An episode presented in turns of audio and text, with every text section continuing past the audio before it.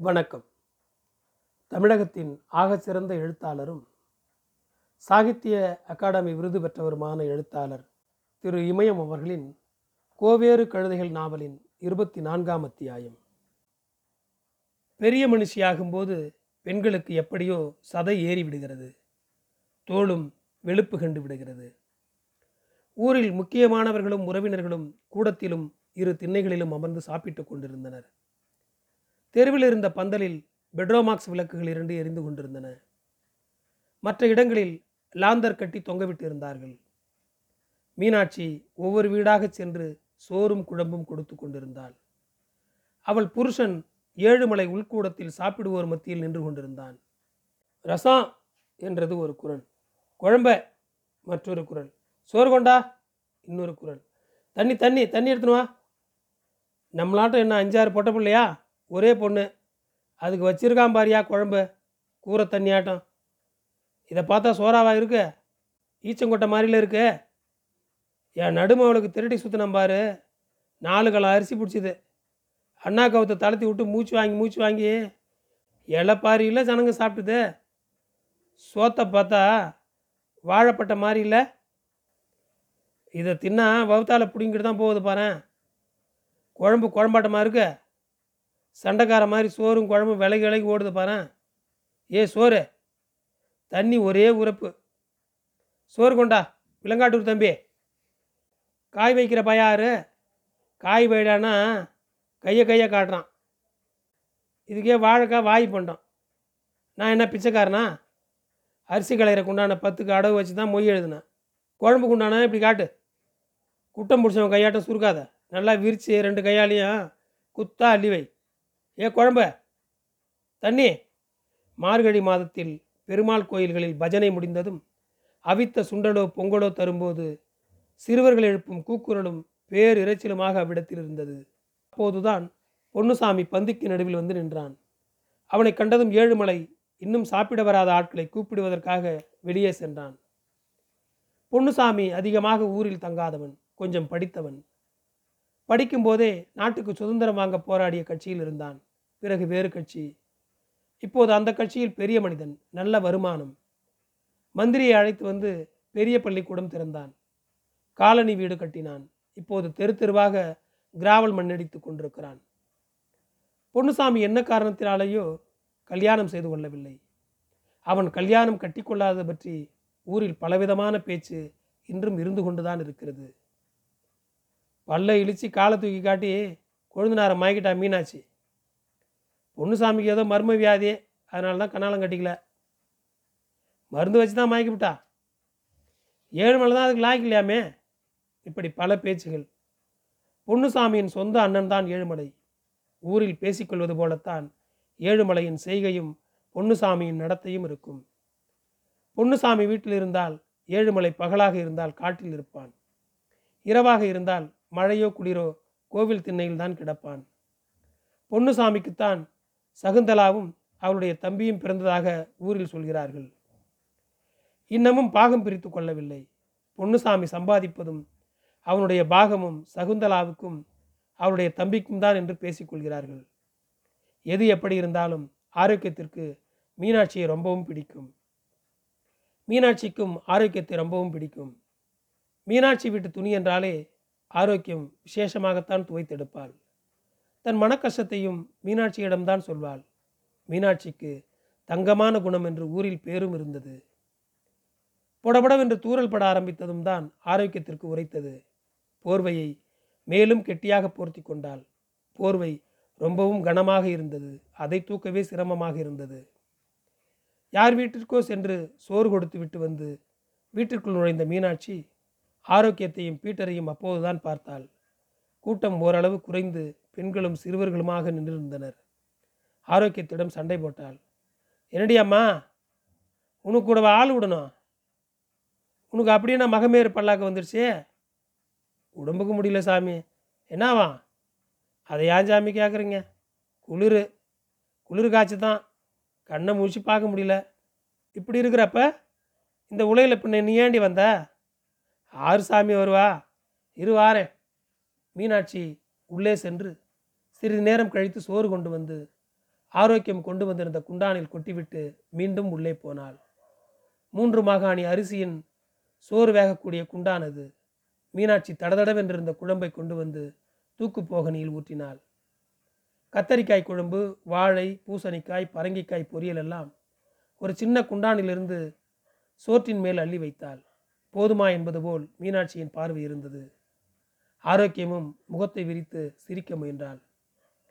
ஆரோக்கியம் வேண்டுமென்றேதான் பெரிய குண்டானாக கொண்டு வந்தாள். மீனாட்சியும் சூத்து துணி அலசுகிறளாச்சே என்று நிறைய போட்டாள்.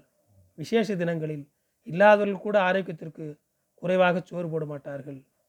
மேரி போனதுலேருந்து உன் உடம்பே அரை உடம்பாயிடுச்சு ஆரோக்கியம். அதுக்கு நாம் என்ன சாமி பண்ணுறது பொட்டைக்குட்டியை எவ்வளோ நாளைக்கு தான் வச்சுருக்க முடியும்? இந்த பயலாவது கூட மாட ஒத்தாசை பண்ணுறானா ஏதோ அவனால் முடிஞ்சதை செய்கிறான் சாமி.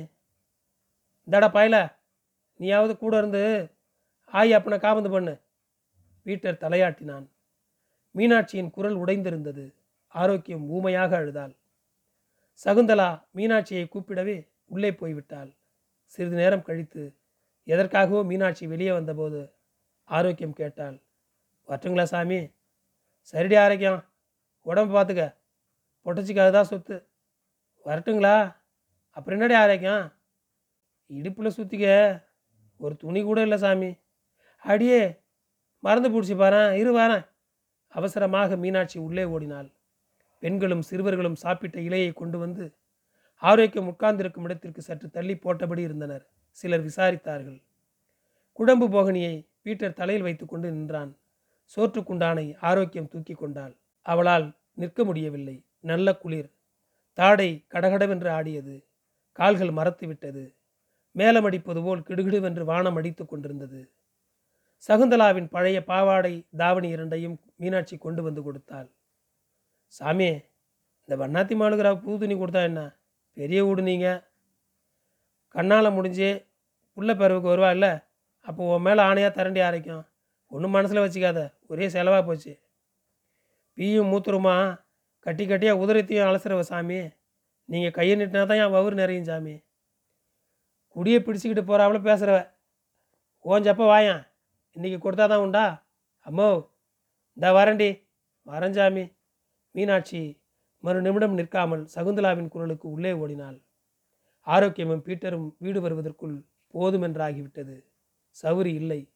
ஆரோக்கியம்தான் விளக்கேற்றினாள். வீடு கூட்டினாள். பீட்டரை சாப்பிடச் சொல்லிவிட்டு படுத்து கொண்டாள். தரை நொத நொதவென்று ஊறி ஜில்லிட்டிருந்தது. சில இடங்களில் சாணிப்பத்தை விண்டு பொம்மிக் கொண்டு நின்றது. சவுரி பெரியாருடன் பேசிவிட்டு வந்து சாப்பிட்டான். சோற்றில் தண்ணீர் விட்டு நாய் உருட்டாமல் பத்திரமாக மூடி வைத்துவிட்டு திண்ணையில் வந்து படுத்து கொண்டாள். ஆரோக்கியத்திடம் அவன் எதுவும் கேட்கவில்லை. தொடர்ந்து இரண்டு வாரத்திற்கு மேல் மழை இருந்தது. இப்போது ஒரு மாதமாகிவிட்டது. அவ்வப்போது யார் வீட்டிலாவது சோறு குழம்பு என்று ஆரோக்கியம் வாங்கி வந்தான் பீட்டர் வீடு தங்காமல் காலனிக்குள் சுற்றினான். சவுரி பெரியானிடம் பேசுவதிலேயே இருந்தான். பெரியான் படுக்கையாகிவிட்டான்.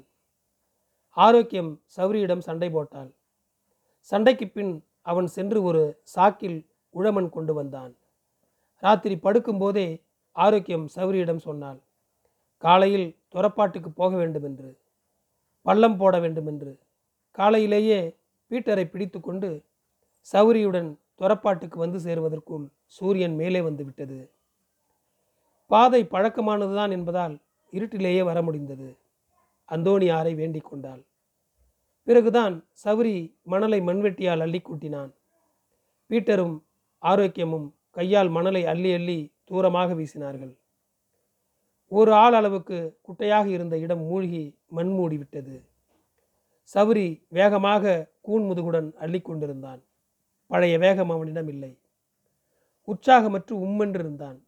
ஆரோக்கியம் படுத்து விட்டதால் சவுரி ஒரு சுற்று இழைத்து விட்டான். ஆரோக்கியம் நேற்றிரவுதான் வெட்டி கூடையையும் மண்வெட்டியையும் வாங்கி வைத்திருந்தாள். கூடை பெரும் ஓட்டையாக இருந்தது. பழைய கிழிந்த சேலை துணிகளை வைத்து கூடையை மூடி வேடுவது போல் கட்டினாள். அப்படியும் ஒழுகிக் கொண்டிருந்தது.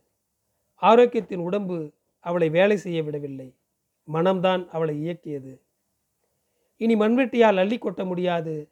மணல் சரிந்து கொண்டே இருந்தது. ஈரம் வேறு. சவுரி கீழே இருந்து கூடையில் கட்டி தூக்கிவிட்டான் ஆரோக்கியமும் பீட்டரும் தூக்கி கொண்டு தூரமாக சென்று கொட்டினார்கள். சவுரி மணல் சரியாமல் இருக்கும் அளவிற்கு தூரமாக அள்ளிவிட்டு கொண்டே இருந்தான். இருந்தும் அவ்வப்போது மணல் சரிவதை தடுக்க முடியவில்லை. காற்று சிறிது வேகமாக வீசினாலே போதும். இரண்டு வண்டி மணல் அளவுக்கு சரிந்து விடுகிறது. நடை நடையாக ஆரோக்கிய மணலை நீர் ஒழுகு ஒழுக தூக்கி கொண்டே இருந்தாள்.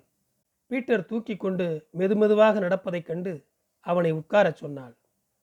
குறைந்தது இருபது வண்டி மணலாவது அள்ளினால்தான் அகலமான ஆழமான நீர் நிற்கக்கூடிய குட்டையாக இருக்கும்.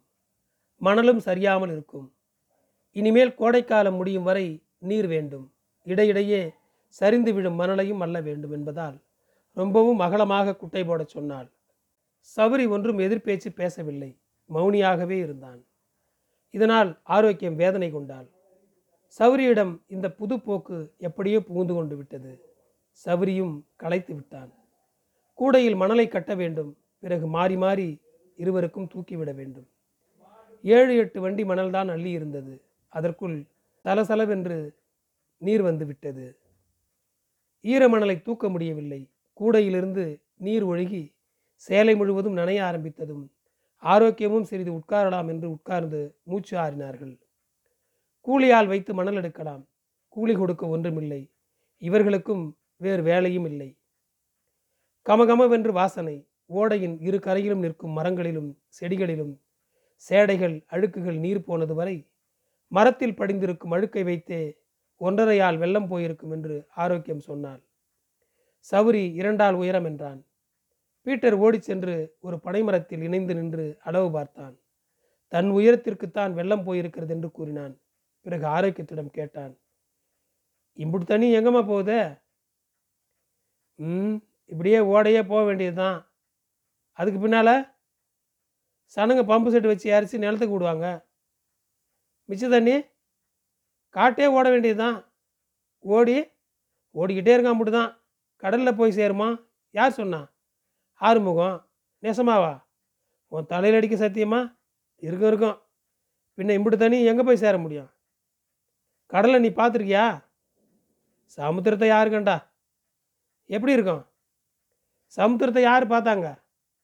கடலும் சமுத்திரமும் ஒன்றா ஐயோ பொழுதாவது எழுந்துரு எழுந்துரு. ஆரோக்கியம் அவசரப்படுத்தினாள். சௌரியையும் பீட்டரையும் தூக்கச் சொல்லி விட்டு கட்டி விட்டாள். நீர் அதிகமாக தேங்க ஆரம்பித்தது. மண்வெட்டியை மணலில் போட முடியவில்லை. நீரை வடிகட்டி வடிகட்டி மணலை கூடையில் கொட்டி தூக்கிவிட்டாள். இடையிடையே பீட்டரை உற்சாகப்படுத்த மனம் போனபடி கதை சொன்னாள். நல்ல பையன் கெட்டிக்காரன் புத்திசாலி என்றெல்லாம் சொன்னாள். சௌரி மௌனமாக இருந்தான். பொழுது கிடுகிடுவென்று மேலே ஏற வெயில் உக்கிரமாக அடிக்க ஆரம்பித்தது. வாழைத்தண்டை எங்கு வெட்டினாலும் நீர் சர்ரென்று பீச்சி கொண்டு வருவது போல் மண்வெட்டியை எந்த இடத்தில் போட்டாலும் சலசலவென நீர் ஊற்றெடுத்தது. கணுக்கால் அளவுக்கு நீர் தேங்கி குட்டையாக நின்றது. அதிலே நின்று கொண்டுதான் ஆரோக்கியம் மணல் கட்டிவிட்டாள் இனிமேல் பல மாதங்களுக்கு வெள்ளம் வராது மழையும் இருக்காது. ஆகையால் இந்த முறை குட்டையை ஆழமாகவும் அகலமாகவும் போட வேண்டியிருந்தது. வருஷத்திற்கு நாலு ஐந்து முறை இந்த மாதிரி மணலை அள்ள வேண்டும். அதோடு மாடு ஆடு மேய்க்கும் சிறுவர்கள் இந்த குட்டையில் தண்ணீர் காட்டும் போது சரிந்துவிடும். அதையும் அவ்வப்போது அள்ள வேண்டும். ஆரோக்கியத்தினாலும் முடியவில்லை. புதிதாக இப்போது வெள்ளம் வந்ததால் மேலேயே நீர் இருந்தது. நாளடைவில் கீழே போய்க்கொண்டே இருக்கும். அப்போது மணலை அள்ள வேண்டும். மணல் சரிய சரிய அள்ளித்தான் ஆக வேண்டும். மணல் எப்போது சரியாமல் இருக்கப் போகிறது? சவரிதான் சொன்னான் இந்த காலத்தில் விழும் துணிகளுக்கு இதுவே போதும் என்று. பீட்டரும் நிஜம்தான் என்றான். முன்பெல்லாம் ஒரு ஆள் ஆழத்திற்காவது தோண்ட வேண்டும். ஆறு மூட்டைக்கும் குறையாத துணிகளை அலச வேண்டும். அவ்வளவு துணி இப்போது பொங்கலுக்கும் திருவிழாவிற்கும் தான் விழுகிறது. இருந்தாலும் ஆரோக்கியம் சிறிது நேரம் அள்ளுவோமே என்று அள்ளிக்கொண்டிருந்தாள் அவளுக்கும் இது போதுமென்று பட்டாலும் விடவில்லை. தினம் தினம் படுவதைக் காட்டிலும் ஒரே நாளில் படுவோமே என்பது அவள் எண்ணம். மணல் சரியாமல் இருக்குமா? காற்று அடித்தாலே போதும் அதற்கு. நன்றி. தொடரும்.